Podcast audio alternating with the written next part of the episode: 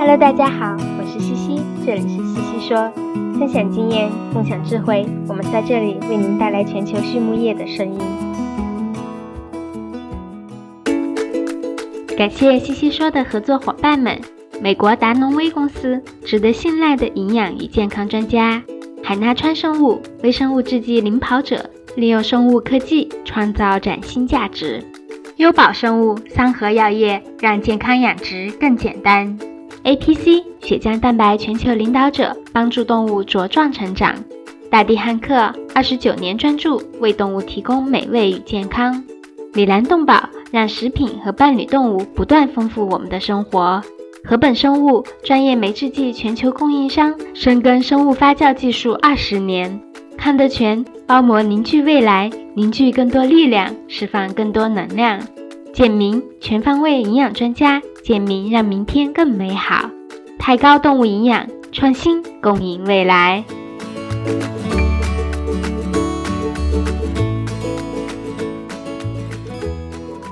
康德全企业包膜技术在农牧行业应用的倡领者，成立二十余年，一直专注于生物包膜技术的研发。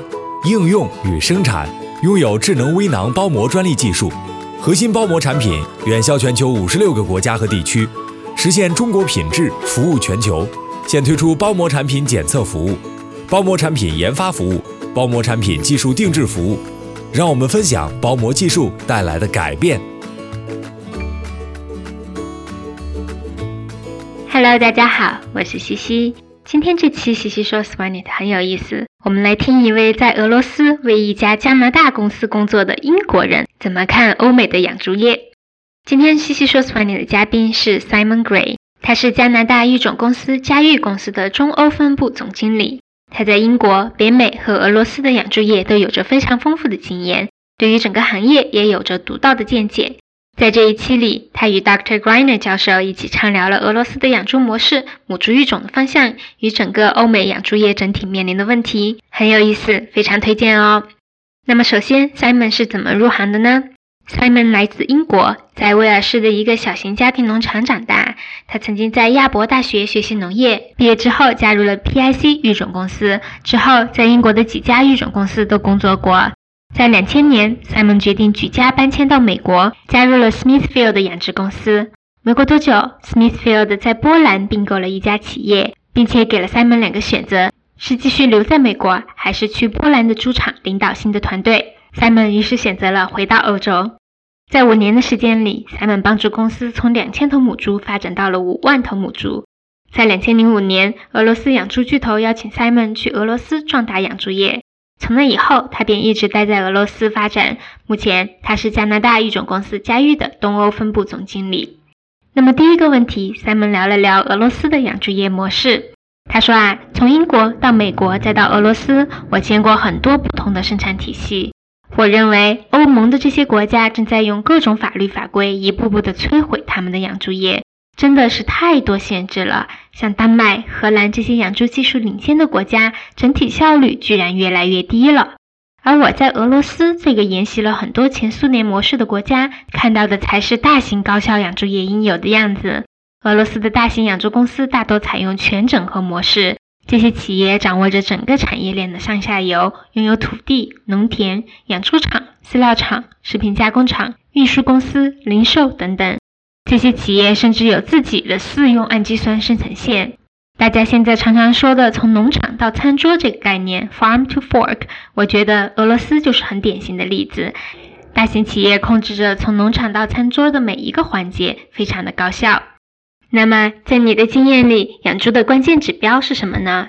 赛门说：“无论我们在哪个国家，服务于哪家公司，用哪种生产体系，我们的产品其实非常单一，就是猪肉。”不同模式下，大家的共同目标大致也是相同的，就是用同样的资源生产出更多的猪肉。但值得注意的是，最终带来回报的是猪肉的公斤数，而不是猪的头数。有时候我们太关心增加猪的数量，而忽略了能不能产出更多的猪肉。比如，欧洲有很多非常高产的母猪种系，但是小猪的死亡率高达百分之二十到三十。最终，高产母猪是否带来了更多的回报呢？好像也并没有。话说，丹麦刚刚发布了他们2020年的生猪平均生产性能，全国的仔猪断奶前平均死逃率为百分之二十三点一，这是非常大的损失。那么关于出生体重的差异，Simon 说啊，近些年很多研究都专注在增加小猪的出生体重上，但是我认为这并不是对的方向。我们更应该注意的是出生体重的均匀性。我认识一个肉牛育种专家，他说肉牛选育时会选择出生重不高的，这样分娩更顺利，但是后期生长更快的，这就是一个很好的例子。我们并不一定要追求高的出生体重，很多数据也表明了，平均出生体重的增加，并不代表最后的回报就能增加。举个例子，俄罗斯的猪养殖户很喜欢产前补饲 （bump feeding），那么妊娠母猪在怀孕后期加大饲喂量，的确能增加小猪的平均出生体重，但是这并不均匀。我们实际增加的是体重的差异，这些小猪们大的很大，小的很小。所以，增加平均出生体重真的有意义吗？另外一个例子，在欧洲，大家喜欢留着能繁母猪一直到第八胎、第九胎，但是我们发现，过完第五胎、第六胎，母猪产子的体重差异明显增大。那么，我们有必要让母猪撑到第九胎这么久吗？对我来说，一窝体重都在一点一到一点三公斤的小猪，要比一窝体重在零点六到一点六公斤的小猪更让人放心。接下来，Simon 聊到了提高存活率。Simon 说：“关于提高存活率，我关注的重点是母猪能不能养活它自己下的崽子们。有时候，我们给母猪的压力太大了，它们根本养不活这么多小猪。然后，我们便人为的发明了很多疯狂的东西，比如交叉寄养、分批寄养等等，把简单的问题给搞复杂了。不仅仅没有解决生产上的问题，还给极端的动物保护组织留下了把柄。”我年轻的时候，英国有很多室外养猪场，母猪都享有自由。每当我们想要帮助它们的时候呢，它们反而会追着你咬。从中我得到一个教训：越少人为干预越好。我现在的观点是，未来养猪业可能只需要少量的人为干预，更多会依赖母猪自身的母性。我工作的家育公司在加拿大的核心原种猪场，现在也是采取这样顺其自然的方法。不做交叉寄养，减少助产。尽管选种技术已经很发达了，我们还是希望通过自然选择的方法来找到不需要过多人为干预的商品母猪。下面一个问题，Sam 谈到了猪场的员工问题。他说，养猪业的一个现状就是猪场很难招到高学历的员工，条件好一点的员工宁愿去餐厅当服务员，也不愿意来到又脏又臭的猪场干活。而同时呢，我们行业又有着这么多优秀的博士、硕士、专家和学者，如何让这些高学历的博士们把知识传递到基层员工那里，把复杂的东西变得特别特别简单，一看就会呢？这是我觉得最大的难点所在。我在俄罗斯见过一个猪场，因为地处偏远，找不到有学历的人去那工作。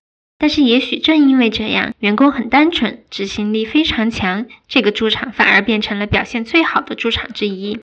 大家都很熟悉宜家 （IKEA），我觉得它也是我们值得学习的榜样。宜家就是通过几页纸的简单说明书，帮助大家将几块木板拼装成精美的家具。无论在哪个国家，无论文化程度高低，大家都能看懂，可以简单上手。我觉得这正是我们猪场所需要的。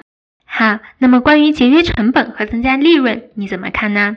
赛门说：“我看到大多数人都在想办法降低生产成本，但是如果大家都追求更低的成本，只会形成整个养猪业的内卷。增加利润或许才是我们的出路。就像 Apple，它靠的不是低成本，而是高利润。他们设计出了大家都想要的产品，抓住了消费者的心，大受欢迎之后，公司便有了定价权，即使高价，大家也愿意买。”而我们的行业很不一样，至少在现在，消费者并不是决定猪肉产品的人，养什么猪、喂什么料，都是由养猪人决定的，而不是最终买猪肉的消费者。消费者的话语权其实并不是那么大，这和其他行业正好反过来了。当然，目前迎合消费者需求的养殖户，比如做放养有机产品的，往往就有更高的议价权。萨门说啊，我觉得欧洲和美国的养猪行业有一点很失败。我们一直在努力想办法提高大众的猪肉消费，但是从来没有成功过。而在发展中国家，因为人口和经济的增长，不需要怎么努力，大家也会去多吃猪肉的。欧洲现在的情况其实非常糟糕，比如英国禁止公猪去世，公猪的猪肉难吃的要命，大家还会买猪肉吗？在其他很多地方，大家也在抱怨猪肉越来越难吃。我们买肉是为了做成美食，食材本身不好了，买它的意义何在呢？所以大家宁愿吃鸡肉、吃牛肉，说起来都是泪啊！没有人买猪肉了，养猪业怎么发展呢？所以我认为猪肉零售的销售策略可以改进。大家想一想买车的过程，没有人宣传车是怎么在工厂里生产的，用了什么器械，只会告诉你车的高级功能和独特体验，因为这才是消费者关心的。所以，我觉得我们要告诉消费者的是，猪肉好吃、健康、有营养，这才是大家关心的。把销售重点放到这里，可能效果会更好。我个人认为，我们现在的任务不应当只是注重生产效率，更应该关心如何生产出消费者爱吃的猪肉。A P C 血浆蛋白提高免疫力，帮助动物茁壮成长。在过去的四十年中，A P C 的血浆已帮助超过一百亿头猪茁壮成长。事实证明，A P C 的血浆有助于增加猪群的健康和免疫力，并为我们的客户增加利润。A P C 的血浆在无非洲猪瘟的国家或地区生产，并进口到中国，有猪和牛两种来源。作为血浆产品全球领导者，A P C 致力于为您提供安全有效的可靠产品。